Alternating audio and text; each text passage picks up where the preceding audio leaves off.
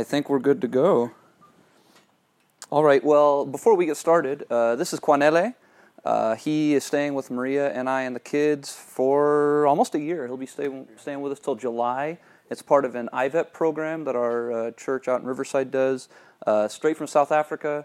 He is in kids ministry at his church in South Africa, and he's kind of coming out here to kind of apprentice a little bit and pick up some ideas and also look at different cultures, which I think is a great segue into the sermon. But uh, this is Quanele. He's been with us for Two months. two months now. And That's me profile. Two months in a week. he's counting it. Yeah, I'm counting.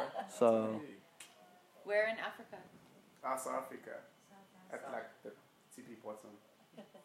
so, um, what's it? Um, P- Pietermaritzburg, right outside of Durban, if you know. Out away from Durban. There's a real famous mountain biker from Pietermaritzburg. His name's Greg Minnaar. Have you ever heard of him? No, sorry. I wasn't born there. I thought maybe we, I thought maybe we were gonna have a connection moment.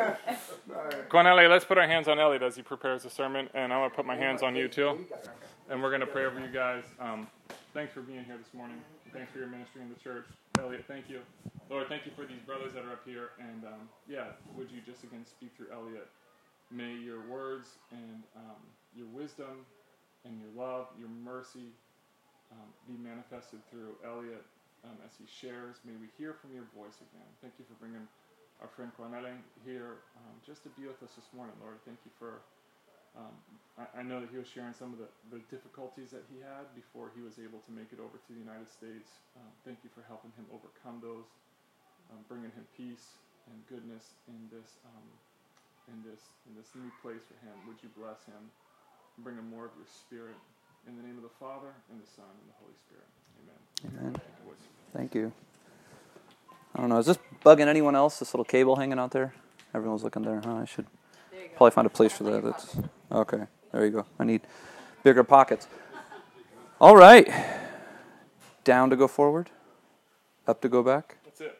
Okay. Nice. This is this is I Brent's. that's a new one. Uh, it is. Yeah, I'm not used to this guy, so have to get used used to it. But uh, hey, it seriously is an honor to be able to come and uh, speak with you guys. Um, whenever Eric gives me the ring, you know, I'm always kind of looking forward to it, and uh, I always got to take it because you know you guys give me this opportunity to share and and get some things off my chest. No, I'm just kidding. Um, but you know, to to challenge, right? To to put ideas out there and and to put some thoughts. So I really look forward to this, and it's an honor to be able to speak with you. As Eric uh, alluded to, you know, he gave me a call and he said, "We're talking about cultural ills. You know, it seems like it's right in your wheelhouse, which you know it is." And the the word, the idea that came to my mind was kind of this this idea of exceptionalism, right? Uh, national exceptionalism, American exceptionalism, and the role that kind of the church plays in that, right? The the fact that the church is, a, is kind of a cultural pillar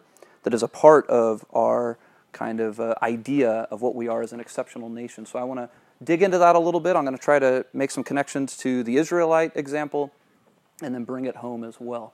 Now, as a history teacher, right, in the last couple of years, we've been pushing thesis quite often, right? And I was thinking back to a couple of my last sermons, and it seems like I'd get to about the halfway point, and then even myself, I'd be sitting there like, whoa, we've come a long way. Got to make sure that we're connecting things. So I just wanted to throw it straight out in the beginning. Here's the gist of my, my position, right? The gist of my idea that I hope to bring to you today. National exceptionalism, as expressed and supported by a culture's social memory, often instills prejudice in the culture toward change. As adherents to one of the pillars of America's social memory, we as Christians should be weary of the corrosive effects of social memory and do our best to seek Christ amidst the pressure of exceptionalism. Now, a key term that I've used multiple times in there, social memory, right? I'm going to try to bring that to bear today, introduce you to that term, try to define it, uh, and make a connection between our national kind of exceptional identity and social memory and how they kind of play together off of one another. So, why don't we go there next? Here's a definition of social memory. It comes straight from uh, the historian John Tosh in his book, The Pursuit of History, kind of a, a methodology book for historians about how to do good history. And he writes Tradition, nostalgia, and progress provide the basic constituents of social memory. Each answers a deep psychological need for security, through seeming to promise no change or change for the better or an escape into a more congenial past. The real object to them is the real objection to them is that as a governing, governing stance, they require the past to conform with a deeply felt and often unacknowledged need. They are about belief, not inquiry. They look for a consistent window on the past, and they end up doing scant justice to anything else. History as a profession, right, developed in the 19th century, and it was this, this idea that we can look objectively at the past, kind of separate ourselves from the past, and try to, based on inquiry, construct what the past was really like, right? Uh, what history was before that, and what quite often we struggle with when we think about history today, it was more of a social memory, right? It was more of the thinkers of a group coming together, constructing kind of a tradition, right, that gave the group an identity, right? And it was very much, and I want to focus on, as Tosh says there towards the bottom, social memory is about belief, not necessarily asking those questions, right? Not necessarily digging deep to really find the reality, but instead finding comfort in kind of the established understanding, right? The established, often exceptional identity that a group kind of develops and carries with itself. So as we go through, I want you to keep this idea of social memory in mind and uh, how I apply it here. Oh, there's four buttons on this thing. Okay, so here's where I'd like us to dive into. If you'd grab your Bibles, and I forgot to bring my uh, books up there, I'll take those two as well. Thank you. We're going to go to Deuteronomy, going old school here, the Old Testament, Deuteronomy, Deuteronomy 7, starting with verse 1. When someone gets there, if you wouldn't mind giving a shout out to the page number. 126. All right, so just to give a little context here, um, you know, this is Moses, right? Uh, we, we attest this to Moses here writing Deuteronomy. Uh, they are in the wilderness, right? The, it, it's the Exodus. They have not entered the promised land yet, uh, but they're kind of laying down the groundwork, right? Laying down the groundwork for um, what their promise is and what this land is all about, right? So, starting with uh, verse 1 in chapter 7, and I'm reading out of the New Living Translation. Uh, when the Lord your God brings you into the land you are about to enter and occupy, he will clear away many nations ahead of you the Hittites, Girgashites, Amorites, Canaanites, Perizzites, Hivites, and Jebusites. These seven nations are greater and more numerous than you. When the Lord your God hands these nations over to you and you conquer them, you must completely destroy them. Make no treaties with them and show them no mercy. You must not intermarry with them do not let your daughters and sons marry their sons and daughters, for they will lead your children away from me to worship other gods. Then the anger of the Lord will burn against you, and he will quickly destroy you. This is what you must do. You must break down their pagan altars and shatter their sacred pillars, cut down their Asherah poles and burn their idols. For you are a holy people who belong to the Lord your God. Of all the people on earth, the Lord your God has chosen you to be his own special treasure. The Lord did not set his heart on you and choose you because you were more numerous than other nations, for you were the smallest of all nations. Rather, it was simply that the Lord loves you, and he was keeping the oath he had sworn to your ancestors. That is why the Lord rescued you with such a strong hand from your slavery and from the oppressive hand of Pharaoh, king of Egypt.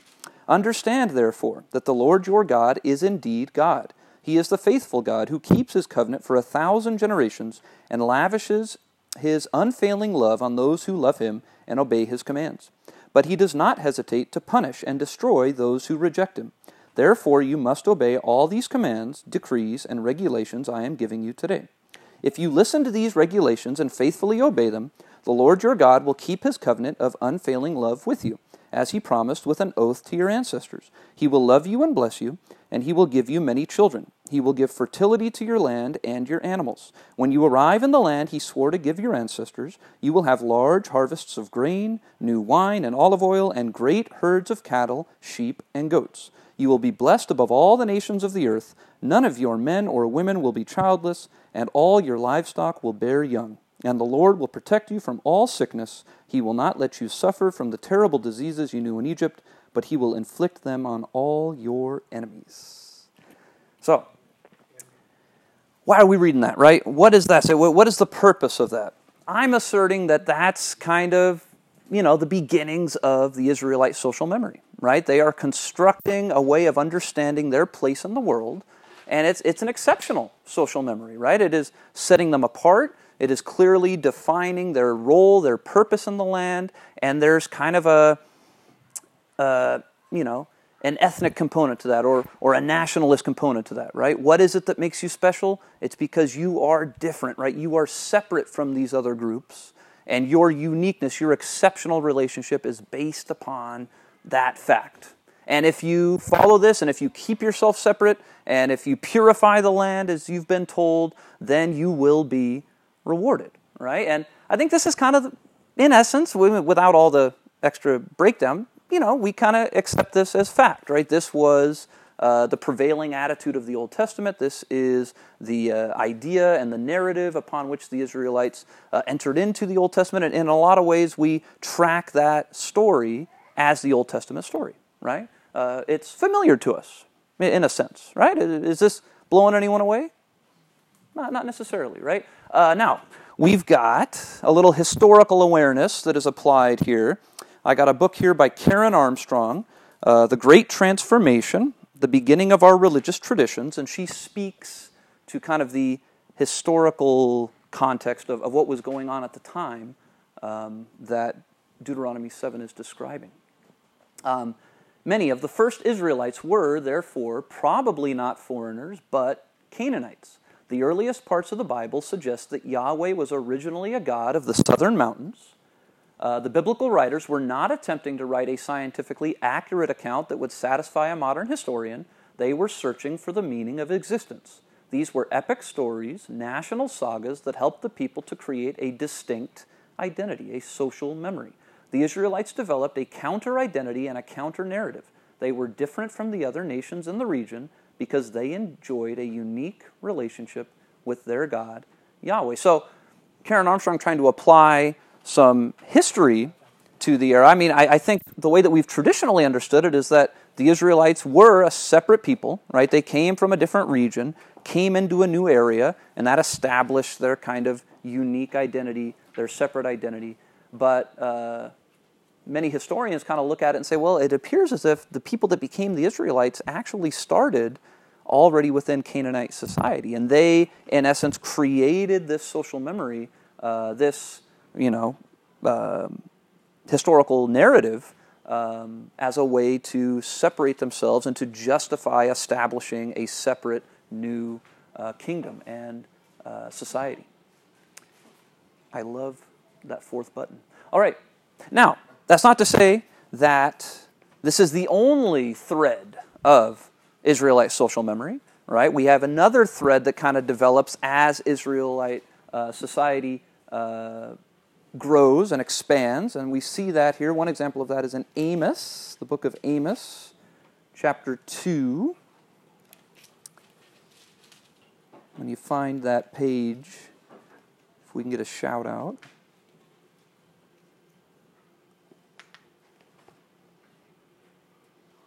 This morning when I was going through the dry run. Amos is kind of tough to find, huh? I got lucky right now. I opened it up, but it, it took me a couple minutes. 637. So, to provide just a little context, Amos here is writing in the uh, 8th century BC. Uh, this is around the time of the exile, right? We've got some strong, powerful empires on the rise the Assyrians, the Neo Babylonians, they're coming up, they're on the horizon. We see, you know, Amos sees what they're doing, and they're on the march. They're coming. And Amos is speaking to the Israelites here, starting with verse 4.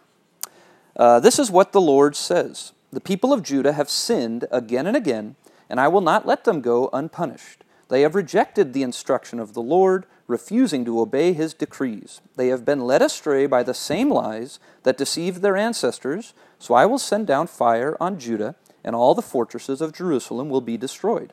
This is what the Lord says The people of Israel have sinned again and again, and I will not let them go unpunished. They sell honorable people for silver and poor people for a pair of sandals. They trample helpless people in the dust and shove the oppressed out of the way. Both father and son sleep with the same woman, corrupting my holy name. At their religious festivals, they lounge in clothing their debtors put up as security. In the house of their gods, they drink wine bought with unjust fines. So, Deuteronomy, kind of, the society hasn't even been constructed yet, right? It's at the beginning. Here's our identity. This is the identity we're going to take into this new place and create a new nation, in essence, right? Here we are, Amos, a couple hundred years later, right? That society has developed, that society has grown, and that society has created some inequity, right? A system that kind of, just like the end of Deuteronomy said, hey, as long as you follow these rules, you'll be blessed. So, what about those that aren't blessed, right? And this is a common refrain for me in my sermons, right? But uh, Amos is kind of speaking to that. He's saying, hmm, maybe our social memory needs to have a place for that justice, right? A place for that inequity, right? It isn't just a social memory based on our unique, exceptional relationship to God, but maybe part of that exceptional relationship is based on how we treat those that are, you know, the, the least of these, right, amongst us, right? Kind of planting that, that seed. Uh, or carrying it on, right? The whole prophetic temple debate, which you know we see later on with the Pharisees and Jesus, right? I would say you could tra- trace that debate that maybe the the uh, Deuteronomist is having with Amos here, in the same way that the Pharisees and Jesus are kind of uh, debating each other. To go back to uh, Karen Armstrong, see the historical application that she makes. As an agrarian state, wealth was confined to the upper classes, and the gulf between rich and poor became distressingly obvious. This systemic injustice was a, a, religious as well as an economic problem. It is clear that both Amos and Hosea were disturbed by the social crisis of their time. Amos undermined the Israelites' pride and their unique relationship with Yahweh. Other peoples had been liberated by Yahweh too. He had brought the Philistines from Caphtor, for example, and settled them in their promised lands. Instead of using religion to shore up their sense of self worth, the Israelites had to learn to transcend their self interest and rule with justice and equity. And in some ways, Amos might be kind of seeing what's going to happen in the future. What have the Assyrians been doing? What have the Babylonians been doing? They've been conquering, right? They've been destroying national traditions, right? And if the national tradition doesn't change, if we don't engage with this other thread, that kind of elevates the oppressed, I mean, what's about to happen to the Israelites probably? They're going to become oppressed. And if they're stuck in that kind of exceptional, you know, relationship with God based on ethnic or national difference, then heck, that tree might die. Which I think if you look historically, right, a lot of the groups that end up getting conquered by those empires, do we hear a lot about them? No, right? They're in the dustbin of history. Why? Well, maybe they struggled to adapt their social memory, right? All right, so that's the Israelite example. Now we're going to shift gears and connect it to our own application today. But before we do so, I want to introduce you to another book here uh, The Enlightenment Bible by Jonathan Sheehan. Enlightenment Bible, Translation, Scholarship, and Culture. And I think it does a good job of really solidifying our understanding of how Christianity becomes an integral part of the pillar of our culture, right, in the Western world, right? Something that we kind of take for granted today, but, but there was a transition, right? There, there was a moment of, of solidifying that, uh, and we kind of need to understand that uh, as we move forward into my American application. Uh, Sheehan writes The union of religion and culture had another aspect, a normative and ultimately political one rooted in the sense that culture describes not just man as he is but also as he ought to be. Let me just give you a quick rundown on this book. Usually we think of the Enlightenment and religion as being diametrically opposed, right? The Enlightenment celebrated reason over the piousness of religion, right? What Sheehan is saying is that the Enlightenment, in treating the Bible as a source, in fact, the Enlightenment is born of biblical exegesis, right? Biblical translation, right? The attempt to translate and get the true essence of the Bible. We need a new translation, and those translations are going and going and going. And out of that energy springs kind of this, you know, rational enlightenment sort of uh, pursuing the truth. But in that process, the Bible, biblical translation, goes from the generator of that energy to all of a sudden becoming this codified part of culture, right? Once we get, as we see here, the King James Bible, that becomes part of our identity as a as an Englishman or as an American, right? That we don't need another translation; we've got it, right? So, um, in this sense, culture offered a set of aspirations, a body of human knowledge that represented the best humanity had to offer. The Luther Bible, or for our purposes, the King James Bible, was made into a piece of culture because it offered a vision of a normative Anglo American heritage steeped with both history and spirituality. Religious man was not only Christian man, but culturally also Anglo American man, right? Part of what begins to dominate in the 19th century, this whole idea of a, you know, a hierarchy of nations, part of what makes Americans unique and superior is their Christian heritage, right? It, that's kind of what we take into the 19th century world with us, right? And if we see that application, throw a quick picture up there.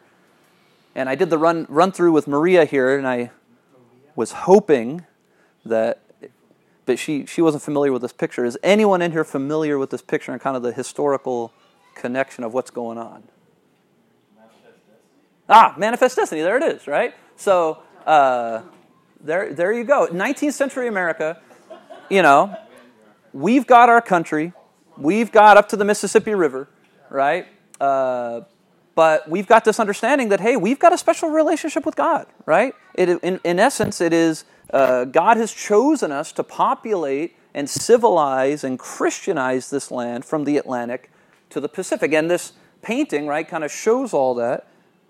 I'm assuming this is, there it is. Hey, I found it. That's, yeah, button four. Uh, so you got, right, the, the technology, the kind of the, the civilization aspect of what America's bringing into the West, right? You've got this religious aspect right? I'm carrying a Bible here, the, the telegraph line as well. We are the, the industrious nation, right? That is civilizing the darkness of this savage, uncultivated uh, frontier, right? Bringing the light of civilization and Christianity into the darkness. And, you know, I think in a lot of ways this still informs, this is the roots of our own social memory, right? a social memory, and uh, America brought liberty, civilization, and Protestant industry into the chaotic darkness of the largely uninhabited West. This is an exceptional America, right? We have an ex- exceptional relationship with God based on our Protestant cultural heritage, and we are uniquely positioned then to bring liberty and democracy and civilization and industriousness to the world, right? I've laid down kind of a few uh, key stepping stones in that process, right? You've got uh, the pilgrim conception of city upon a hill when they land at Plymouth Rock, that America, this new land, is going to be a new promised land for the world. Uh, Jefferson's empire of liberty, that America will spread liberty, this democracy, this idea out to the lands of the new world. I've already introduced you to Manifest Destiny there uh, U.S. imperialism at the end of the 19th century, right? We enter into war with the Spanish, right? The Spanish American War, with this idea that very much so we are going to come in and Christianize and civilize the people of the Philippines, which I'll bring this up, right? This is actually a political cartoon from the Philippine American War, which ensued after uh, we defeated the Spanish, right? A two year period of insurrection where the Filipinos were saying, hey, we thought you were the bearers of liberty, right? We thought you were coming to give us liberty. And then here we are, and sure enough, we're like, yeah, we're giving you liberty. Look, right? Don't you want it at the end of a right, bayonet? I mean, you, right? We're here for. So uh, that's kind of that social memory, right? In essence, we are the bearers of liberty. The Cold War, fight against totalitarianism, same sort of thing, right? That is our, our exceptional identity. Um, right? And not necessarily connected with race, although I've already thrown that in there, right? But let's, let's break it down. We, we got some historians that are speaking into this void here. This comes from uh, the historian Eric Foner in his book Give Me Liberty. During the 1840s, which is that time period of manifest destiny, territorial expansion came to be seen as proof of the innate superiority of the Anglo Saxon race. Newspapers, magazines, and scholarly works popularized the link between American freedom and the supposedly innate liberty loving qualities of Anglo Saxon Protestants. The conquest of much of Mexico became triumphs of civilization, progress, and liberty over the tyranny of the Catholic Church and the innate incapacity of mongrel races. We don't necessarily remember this part of our social memory much, right? But Foner is saying that, hey, in the midst of it, in the 1840s, as America is expanding west, fighting the Mexican American War, gaining this territory, this conception of, hey, why is it? Why is it that we're able to do this? It must be something to do with our Anglo Saxon heritage, right? That racial heritage. It must be something to do with our Protestant heritage, right? These become the pillars of our social memory upon which we understand where our power and our success comes from. And especially as we look out into the West, and what do we see? We see uncivilized Native Americans. We see a world that had been dominated by the fur trade with a number of mixed race marriages between fur traders and uh, you know the daughters of, of, Native American chiefs. And we kind of come into that world and say that, that's a chaotic world, right? That's not a civilized world. We need to bring civilization there. Another, uh, I keep, I love that fourth button. Uh, another historian speaks truth into this uh, this area. This comes from uh, Anne Hyde in her book Empires, Nations, and Families.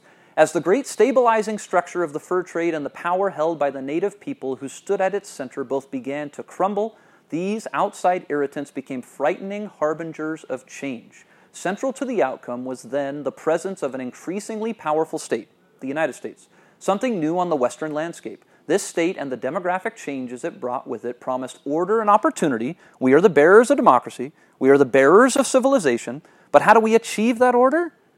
Through warfare, right? Through decades of Indian war, right? Uh, but instead, it brought disorder and chaos. That fur trade world that had held everything together is smashed away in favor of what our conception of true, exceptional living was. Okay, let's bring it to today, the 20th century. So, as that social memory continues to grow, continues to, to develop, right? Uh, we're in the midst of a war, the Cold War. And the Cold War provides a context through which the New Deal and the social revolutions for women's and minority rights of the 1960s and 70s could be portrayed as affronts to the narrative of white Protestant rugged individualism that Foner asserted had developed in the 19th century and the church is in the midst of that, right? So the church then is one of those pillars of the traditional social memory, right? We are the keepers of that tradition, the keepers of that exceptional identity. So as you know, challenges to that exceptional identity develop in the 60s and 70s, the church quite often feels like it needs to defend that structure that it's a part of, right? And here we have some examples that um, Frances FitzGerald provides in her book, The Evangelicals. Uh, speaking of Billy Graham here, mid 20th century, Billy Graham insisted that the nation continue to be devoted to the individualism that made America great, to the rugged individualism that Christ brought. He spoke of the Garden of Eden as a place where, quote, there were no union dues, no labor leaders, no snakes, and no disease. So, right, the New Deal, as it is kind of a a reforming of that social memory, right? We say, okay, rugged individualisms maybe kind of got some weaknesses here. Maybe we need a government that will step in to provide for the least of these, right? The church, as a pillar of the traditional social memory, says, oh, got to push back against that, right? That's, that's not a part of our national story. Uh, in regards to women's rights, the Equal Rights Amendment, as Schlafly depicted it, would dissolve men's obligations to support their wives and relegate children to daycare centers in the mid 1970s, evangelical women published a spate of books arguing that women were by nature different from men and could achieve fulfillment and true femininity only by surrendering their lives to their husbands. Women's rights movement getting going, right? A feminist movement in the 1960s, seen as an affront, right, to that traditional, rugged, you know, uh, idea of our national identity. Church members of the church feel like they need to push back against that, right? Defend the tradition um, in regards to uh, civil rights for African Americans and minorities. In the 1960s, conservative pastors such as Jerry Falwell had begun to build church run day schools. These private schools, most of them in the South, were known as, quote, segregation academies. What galvanized the Christian, and uh, this is a quote that FitzGerald picks up from someone in Falwell's uh, church. What galvanized the Christian community was not abortion, school prayer, or the ERA, the Equal Rights Amendment. It was trying to deny Christian school ta- tr- Christian schools tax exempt status on the basis of so called de facto segregation. So the church, at least in the South, playing this part of trying discomfort with the civil rights movement, right? That was challenging the pillars of that accepted social memory and kind of pushing back against the attempts to uh, expand, right, the, the realm of our uh, exceptional identity. So again, Frances FitzGerald, the uh, evangelicals, the struggle to shape America, and then wrapping it up here. I feel like I've already gone too long, but just to put the cherry on top, uh, I wanted to bring it back to the beginning, right? When I defined social memory, right? Uh, and it was kind of this history based on belief, not based on inquiry, right? This kind of acceptance of tradition for tradition's sake. Also, Frances FitzGerald touches a little bit on that uh, and how it kind of is a part of our uh, kind of Christian identity as, as keepers of this social memory. Uh, speaking of Jerry Falwell's church here, for Thomas Road people, education, in the broad sense of the word, was not a moral or intellectual quest that involved struggle or uncertainty. It was simply the process of learning the right answers. The idea that individuals should collect evidence and decide for themselves was out of the question. What bothered pious members of his congregation was not just that the public schools taught wrong answers, it was that they did not protect children from information that might call their beliefs into question. And again, beliefs as the center to that social memory, right? Uh, I, as a history teacher over the last 10 years, have been in the midst of this, right? Our department has fractured over this, right? This idea that, hey, there's right answers in history, and that's what they need to know, versus, well, maybe we want to equip them to dive into the sources. Yet, that can be scary, right? When you're kind of connected to that social memory, to equip them to dive into the sources can bring into question some of what that social memory is built upon. And we see here in Jerry Falwell's church kind of a connection to that. I got a quote here. This is kind of redundant, but um, this is Richard Hofstadter, uh, leading historian of the 20th century. He wrote a book, um, Anti Intellectualism in the American Tradition. Don't quote me on that, but it's something to that effect. And he's kind of pointing that out. He says that, you know, there is the degree to which the church has been this pillar of our social memory, has kind of instilled this sort of distrust of uh, critical thought, right? This, this comfort in traditional beliefs. Uh, and, you know, we see this to the present day with some of the blowback against universities, against kind of some of what higher learning is doing and how it's, you know, whether it be minority studies, you know, women's lib. I mean, uh, these expanded classes for people to dive in to those sorts of things and the discomfort associated with that. So, there we go. There was another slide too, but Maria said I should probably cut it, so I did. But, um, uh, well, I, I, anyway, discussion time. I uh, reached in I, Galatians. The slide w- was about Galatians too. I was going to keep going. I was going to say, okay, is there, where do we find that other branch, right, in the American social memory? right? Just as Amos provided that other branch, that other thread uh, to the Israelite social memory, does Galatians hold a place for the modern American church, right? And maybe reevaluating uh, that social memory there. Uh, how might Galatians 3:28 contribute to our social memory? How can we have constructive conversations with others about the ramifications of our social memory? Uh, any positive examples of the church decoupling itself from the power of social memory? Or any examples of the social memory uplifting the oppressed in our national tradition. So, discuss amongst yourselves, and we'll see. Hopefully, something sprouts out of uh, out of the out of the craziness, right? I mean, slow down. Whew, take a breath.